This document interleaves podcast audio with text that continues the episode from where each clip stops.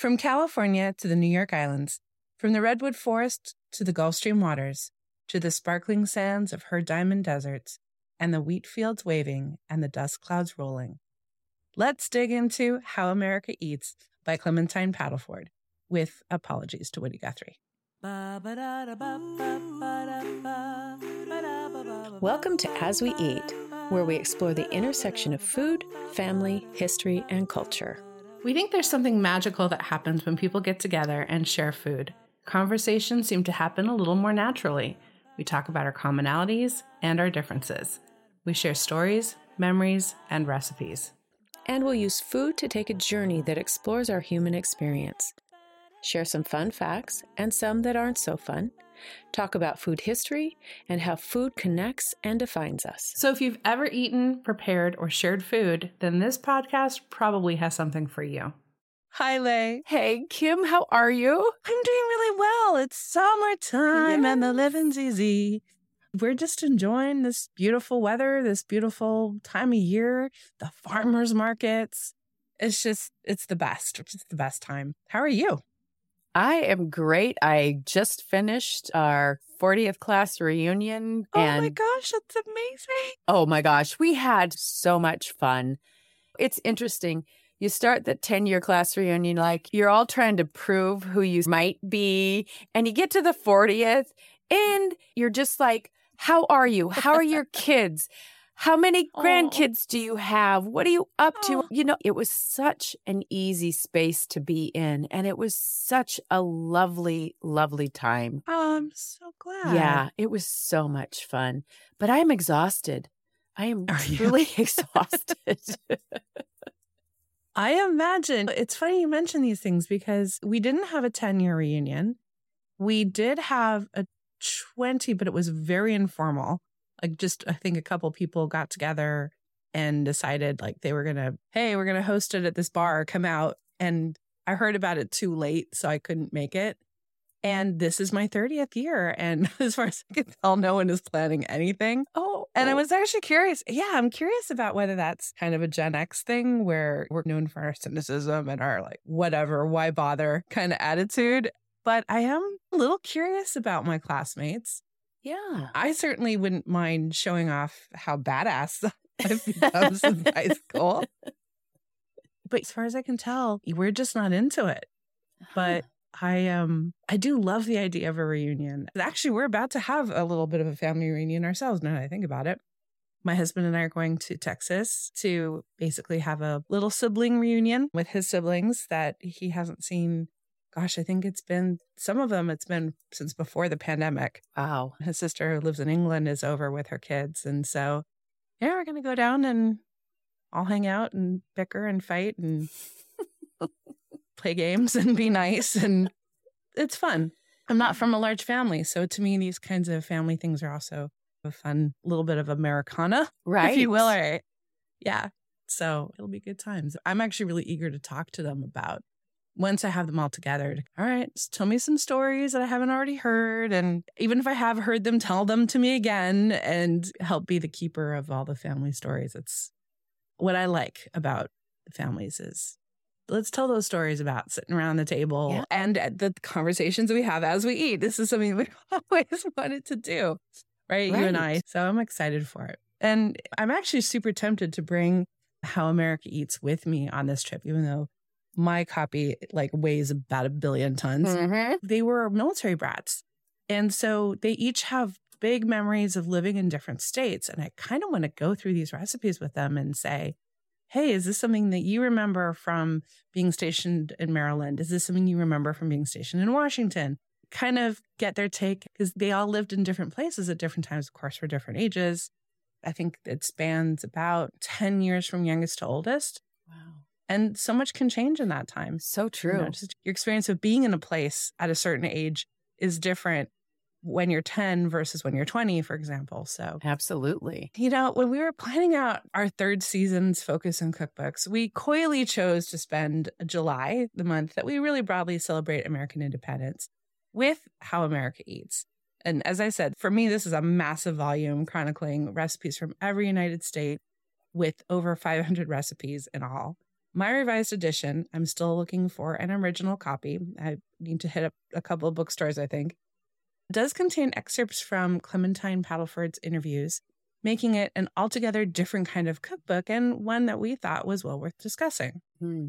Just to summarize, I know we've got some great content on the As We Eat Substack about this, but Clementine Paddleford was no ordinary food writer.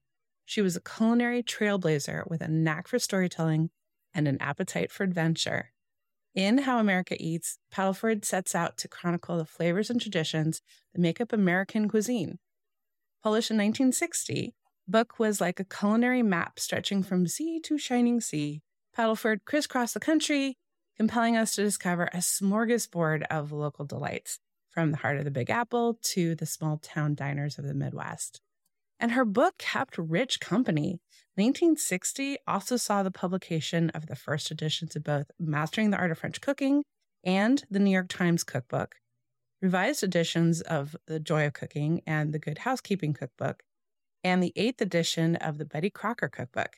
In short, this is a potent moment for food in a post World War II America. We're victorious and we're all feeling affluent and hungry. So Clementine fed our appetites for curiosity. She brought us into people's homes, sat at their kitchen tables, peeked into their pantries, and showed us how the other half lives. And in doing so, created a culinary time capsule.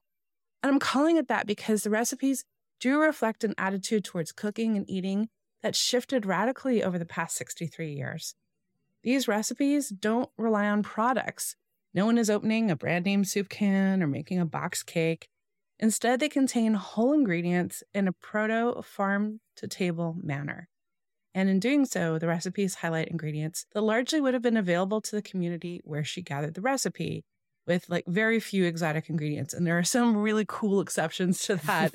Uh, there's a whole thing where she talks about mail order curry powder, which I, I find delightful because I can now easily find curry powder in my grocery store. I don't have to mail order it. Right. But I have been there where how how am I going to find that ingredient? I might have to mail order it. Now I can get it on the internet. There is some cost to accuracy in flavor of a sense of unity, and I'm something I'm okay with. Yeah. Anyone could make any of these recipes as a matter of preference rather than means. She's inviting us to try something new by making it more accessible, and sometimes she points out how certain dishes or components transcend borders.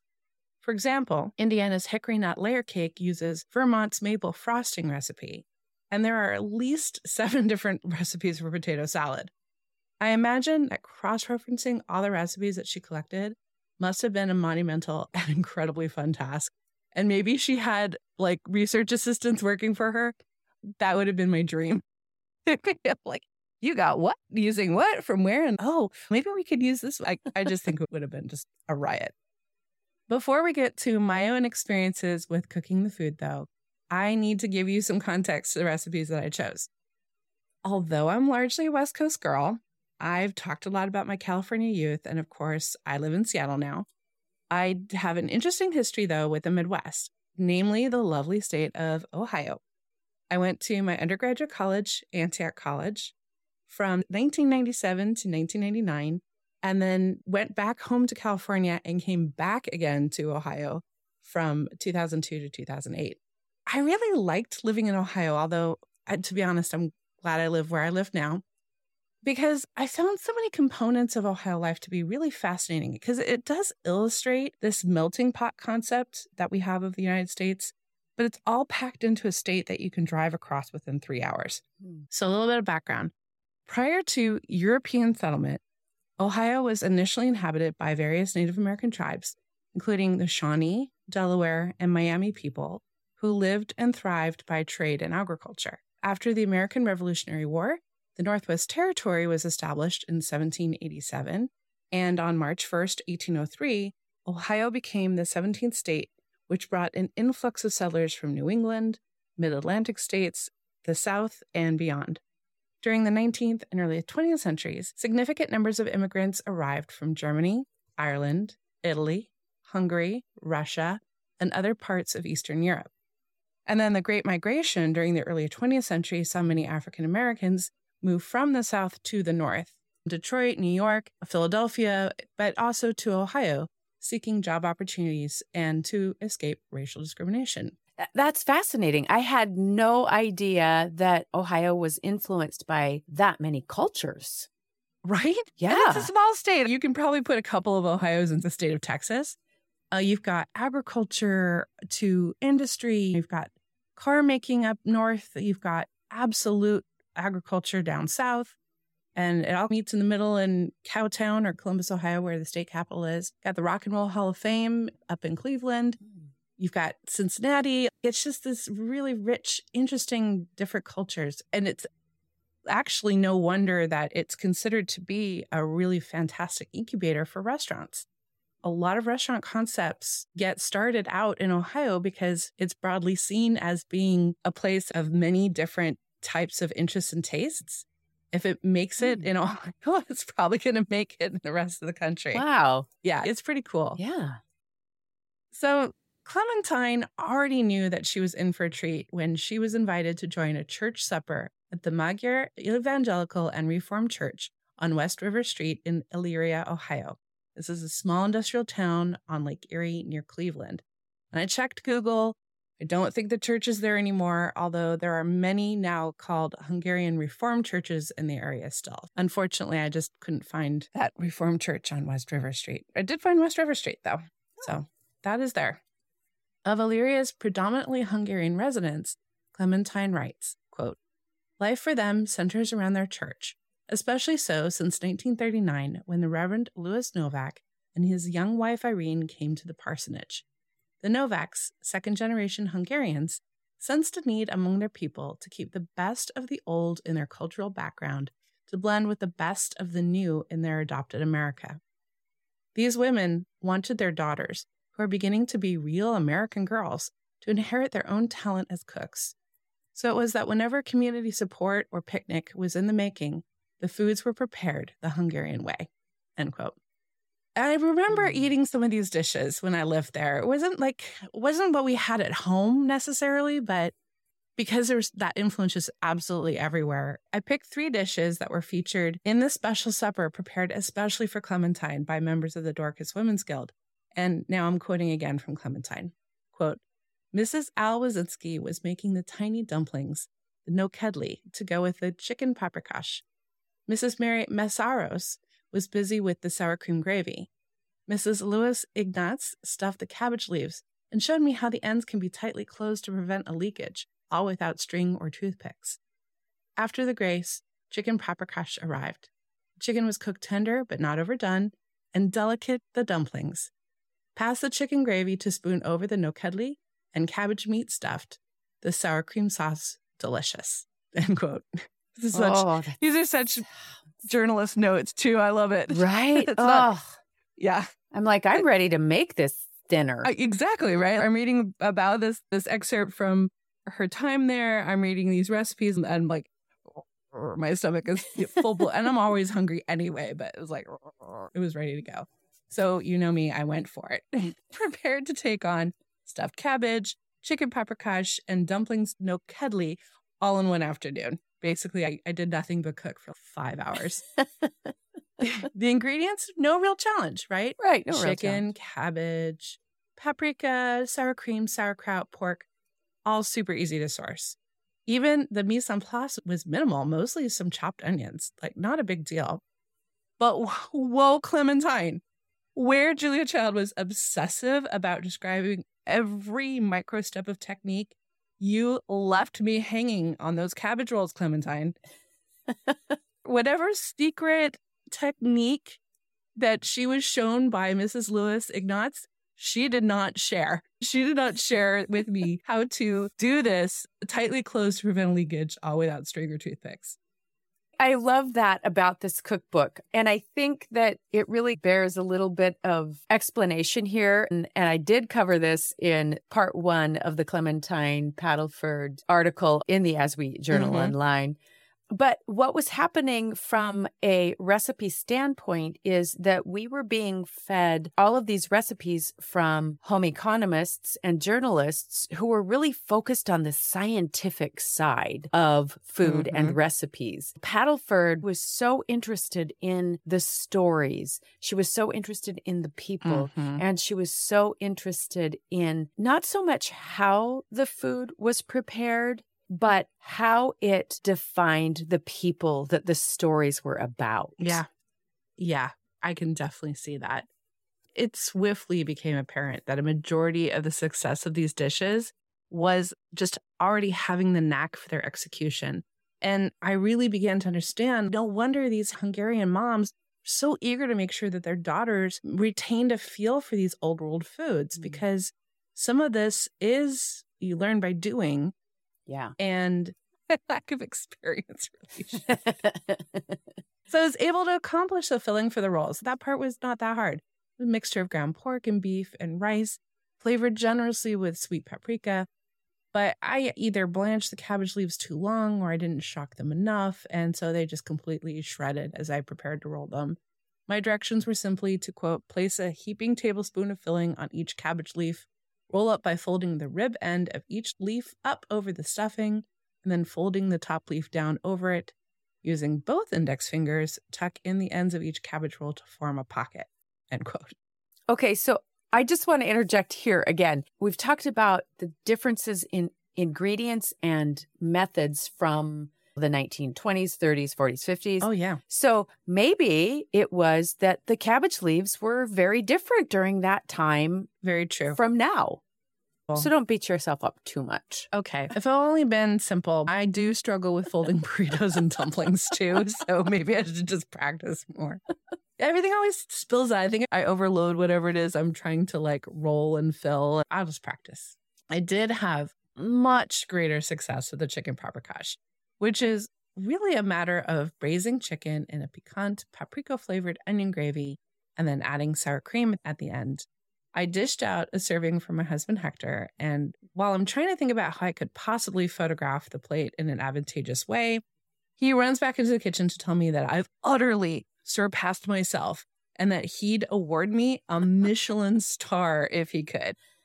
And I'm thinking, oh, whoa, wow. Like I've just now tapped into something really kind of like fundamental for him with this dish. I thought it was tasty, but I like, was he just really hungry? and I managed to like swoop in with this. It was delicious and it was filling, and so maybe that's half the battle. But I was a little overwhelmed by his his reaction. Oh, Definitely can make this again. It was so sweet. Alas, the accompanying Nokedli dumplings were disappointingly dense. Another thing that I chalk up to my inexperience with dumpling like foods. I ended up making 16 dumplings from a recipe that is supposed to yield about a dozen, and they were a far cry away from anything either tiny or delicate. Mrs. Al Wazinski would certainly have collected my efforts, but I think she would have scolded me ultimately into doing it better. I should have been more patient about waiting for water to truly boil before I dropped the dumplings, but they did rise. But the chicken was amazing. Oh, you know, I, I just I love what you just said about Mrs. Al Lewinsky. I- And I think that this is the purpose of the cookbook, right? You have met this woman Yeah. who you now feel like you have a relationship with, and you're already projecting what she may have thought of how you made Yeah. this dish. And I just think that's so fascinating. There is a legacy. She still is being remembered 70 years after this book was mm-hmm. published. Oh, yeah. I'm sure she's long gone, but she does. She lives in my head now. Right. I don't blame her or Clementine or any of the other women of the Dorcas Women's Guild for not teaching me how to do this, but I do recognize that because we're talking about her nokedli being delicious and light and tiny and tender, that I'm thinking, okay, well, I just need to try again Hmm. too to do this. Right. Yeah. And I, I think it also points out the fact that we have to ask our grandmas, our aunts, our moms to Yeah. teach us those things because they will be lost. Even if you Yeah. write it down, from translating it from the written page to what has to happen are two different things. And I think it's just a really important point that this cookbook also makes. It does. It's funny because you've reminded me that I do have a handwritten recipe in my collection Mm. that I learned from my mom. She got it from a weird, wild summer she spent as a sous chef in somebody's tiny restaurant in North Carolina. She got this recipe for chocolate seduction pie. It's awesome. But there's a trick to the technique that's not written into the recipe. Mm. And so you actually have to know how to make the recipe in order for it to yield correctly. You can follow all the steps, but if you're not very patient about letting the sugar and butter and chocolate melt together, it won't yield correctly. Mm. And I actually forgot about that until this moment. Yeah. The little ways that we have of passing along information, but accidentally or on purpose, leaving out the crucial step. this doesn't taste, taste like grandma's because grandma forgot or on purpose didn't include the one thing that you're supposed to do to get it right. And we've talked about this, the secret Yeah. recipes, right? Yes, exactly. There was still magic in the making of these recipes. I was transported back to one of my favorite things about Ohio the way we'd gather with our neighbors for communal suppers and potlucks. How dishes on the table reflected our varied heritages, whether it was Indian curries from my father's South African youth, or German sauerbraten, or Hungarian paprikash. Each dish was a gift from one to all of us. And I believe that's what Clementine really wanted. How America Eats not only showcased the vast array of dishes that filled American plates, but really celebrated the people and the communities eating this food. Mm-hmm. Coincidentally, someone in my socials asked this question recently What was the quintessential food of Seattle? And for once, I just kept my mouth shut and took in the answers. In context, Clementine recorded Seattle Mayor Gordon S. Clinton's family favorite recipes as Seattle oxblood cake with fudge icing, peach glazed pie, and crab meat melts sometime during his two term mayorship from 1956 to 1964. In 2023, crab did come up as a Seattle favorite along with salmon, but it was easily beat by a new apparent favorite, chicken teriyaki. So I'm really seeing that How America Eats does two major things here. It brings us into American homes, sits us down at American tables, gives us the opportunity to meet the foods that our grandparents and parents ate before the massive cultural shifts that characterized the second half of the 20th century. And I wonder though, just as mid century furniture made a strong comeback, will mid century menus do the same? It's a really interesting question. Is our food, is our vintage food as interesting as our vintage furniture, our vintage gadgets, or does our food just move forward? What I thought was really interesting when you talked about the chicken teriyaki is that it it points to how different Seattle is culturally now than it Mhm. was Absolutely. um, during Mayor Gordon S. Clinton's terms. Yeah. And one of the interesting thing about Mayor Clinton's tenure that I looked up was that he's responsible for us being a sister city with Kobe, Japan. Mm. Now, I am not making the implication Mhm. that because we're a sister city, we got chicken teriyaki here in Seattle. But obviously, we have seen a massive shift in population, in food culture. Crab, obviously, we're with our position here in the Pacific Northwest on the water, seafood is is the heart of Seattle. You can't come to Seattle and forget to have some seafood. Like, oh, I didn't know they had seafood here. That's not going to be your experience here. Right. But for the residents, that may not actually be part of our day to day life. We're talking about how America eats at home. We're not necessarily also talking about how America eats when it travels. Is a crab melt something that you would only get in Seattle? I would think no. But then again, maybe it is. Lobster rolls are a huge thing here. They're not quintessential, but they've caught the local culinary imagination for the past few years Right. but I would fully expect it. I'd go to Maine and have a way better lobster roll than anything I could possibly have here in Seattle. But do you think that it would be better because that's where it originated? Yeah. I mean, chicken's not a quintessential Washington thing. No. Certainly the way it's been cooked and the way we do teriyaki here is also regionally important and special. But then would somebody from Florida be thinking, man, I really want to go eat that Washington chicken teriyaki? Yeah. I don't think so. Yeah. But I think we might be known for apples Yes, I think so for sure. and cherries. Yep overall in the chapter about Washington, she does mention pies as being big because what do you do with those cherries and apples? And I'm kind of curious what kinds of recipes she would be gathering now.